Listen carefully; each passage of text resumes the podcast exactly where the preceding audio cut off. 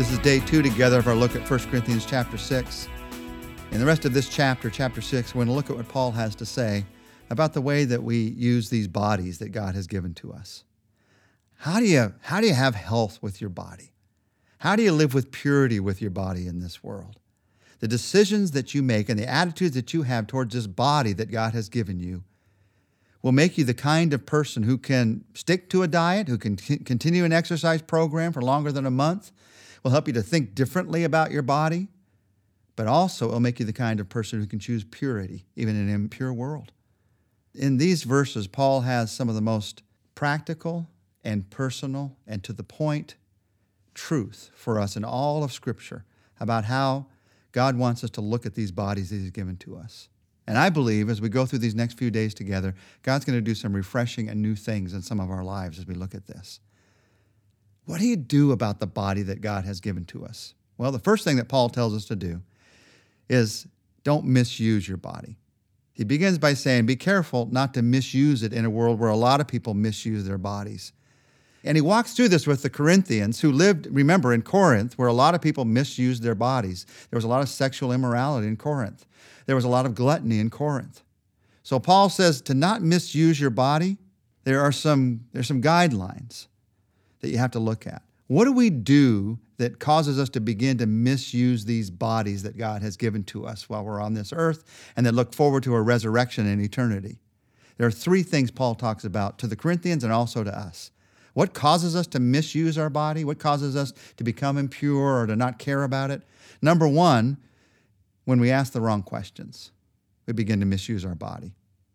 And Paul exemplifies that wrong question in verse 12. He says, Everything is permissible for me, but not everything is beneficial. Everything is permissible for me, but I will not be mastered by anything. In this verse, Paul is reminding us of what the wrong question is about how I use this body, what I do with this body that God has given to me. The wrong question is is it permissible? Is it legal? Is there anywhere in the Bible that specifically says I cannot do this? That's the wrong question. If that's the question I'm asking, I'm treating my body like a, a five year old treats the world. If no one says no, then it must be all right. I'll go ahead and do it. Is it legally permissible to take a drink? Of course it is. But there are some of you listening. To take a drink is going to take you down a road of destruction. In fact, maybe it is right now. So it may be permissible, but Paul says the right question is not is it permissible? Is it legally permissible to smoke a cigarette? Of course it is. Is it legally permissible to eat a double banana chocolate chip split all by yourself, two or three of them? You could eat five of them. It's legally permissible. Yes, if you do everything that's permissible, you're going to ruin your body. You're going to end up a physical and emotional wreck. So Paul points here to an entirely different set of questions. Because when we realize it's not just about what's permissible, I think we all know that, the next place we go is, well, how much permission can I give myself without really hurting myself?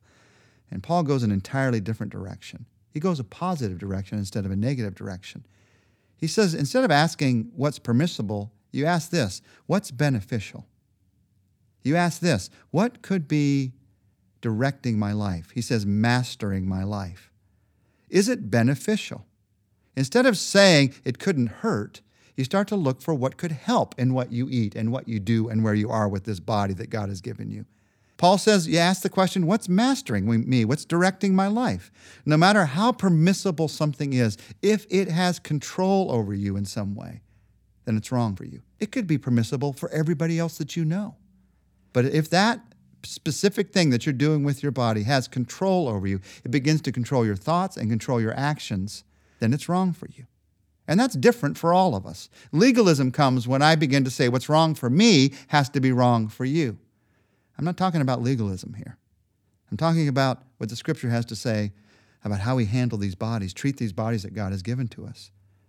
The body is not meant for sexual immorality, but it's meant for the Lord, and the Lord for the body, the scripture says. That's why he's talking here about what's permissible and not permissible. So, what's permissible is the question for many people, and it's the wrong question. The place you have to go is what is it that's beneficial with this body that God has given to me? And this is where we hit real life. This is where we hit the reality of how I handle and deal with real life. You see, when I have to ask, where should I go with this body? What should I do with this body? I have friends who would say to me, you know, I can't go to an R rated movie. There's something about walking into an R rated movie that it just takes me down wrong roads, wrong roads in my thinking, wrong roads in my reactions. Maybe it's roads of anger, or maybe it's roads of lust, whatever the movie happens to be. So they've just decided, I'm not going to go to an R rated movie. Now, I've got other friends who say, well, I can go. It's, okay for me. I don't find that same hurt coming into my life. And I've got other people who say, I think because I can't go to an R rated movie, that I should say to everybody that they cannot. One reaction is legalism. We talked about this a couple weeks ago. The other reaction is license.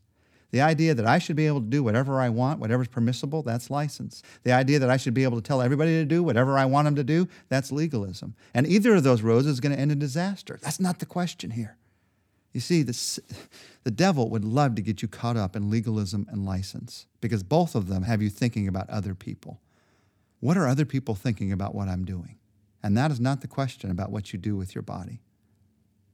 The question is this body that God has given to you, what kinds of foods do you eat? What kinds of things do you see? What kind of situations do you put yourself in? What kind of things can you drink and not drink? Having an honest moment before the Lord where you say, it's not about my rules, it's not about other people's rules, it's about what's going to benefit me most. It's about what's going to cause me most to be able to look to you, Jesus Christ, as the Lord and Master of my life instead of some thing, some habit. As I talk about this, it makes most of us feel uncomfortable because we love to think about other people's habits and what's permissible, not permissible. We love to tell other people what to do, at least many of us do. But we hate to think about change in our own lives because somehow it makes us feel like we're being constricted. If, for you, drinking a cup of coffee in the morning somehow gets you so wired that later that day you feel that you're just worn out and you're not able to serve like you want to serve. And if you stop drinking a cup of coffee in the morning and you realize I got more energy all day long, I'm just taking something that's permissible for almost everybody, drinking a cup of coffee. If you realize that doesn't work for me, then you go to what's beneficial. You go to what's going to best enable me to serve Jesus Christ as my Lord and Savior. And to stop drinking a cup of coffee will make you at the beginning feel like you've put a pair of handcuffs on. I can't do what I want to do. And the way to change that thinking, the way to begin to think in a new way, is to realize it's not about me saying no to the cup of coffee. It's about me saying yes to what's beneficial. So every time you feel like there's a pair of handcuffs because you can't go to that movie, because you can't walk into that bar, because you can't take that drink, because you can't drink that cup of coffee, because you can't watch that kind of television, can't watch that much television. Every time you feel like the handcuffs are coming onto your life, you look away from that temptation of Satan to see it as a handcuff. And instead, you look to what's going to be beneficial. If I make that choice, what's it going to mean for my ministry to others? What kind of new energy and time is it going to give? What's it going to mean for my ministry to my family? How am I going to live longer because I do this? What's it going to mean for my connection with God? How could I use that time to better serve Him? The longer I'm a believer and the older I get, the more freedom I feel in saying no to the things that God wants me to say no to. Uh, when I was younger and younger as a believer, it felt like a great prison many times. It felt like I was uh, letting go of something that was so important. But the longer I'm a believer, the more I realize let go of something that could be beneficial, to let go of something that could cause me to serve Him more, there is the greatest freedom in that imaginable. So you look at the freedom, you look at the benefit, you look at what God's going to do. As we come to the end of the study of this verse, it's so important in Scripture. Really, it's all about searching our own hearts. So I'd like to give you a moment to do that before Jesus right now. Just look to Him and say, Jesus, search my heart. Is there anything in my life right now? That may be permissible, but it's not beneficial. It is not causing me to look to you as Lord and Savior like I want to. In fact, it's directing my life in ways that I would not want. Lord, no matter what anybody else thinks about it, bring it to my mind right now. And then also help me to see the picture of if I'll just let that go to you, I will have a new freedom in life. Help me to let it go now. In Jesus' name I pray. Amen. Tomorrow, Paul's going to continue to talk to us about what we should do about these bodies that God has given us in this world.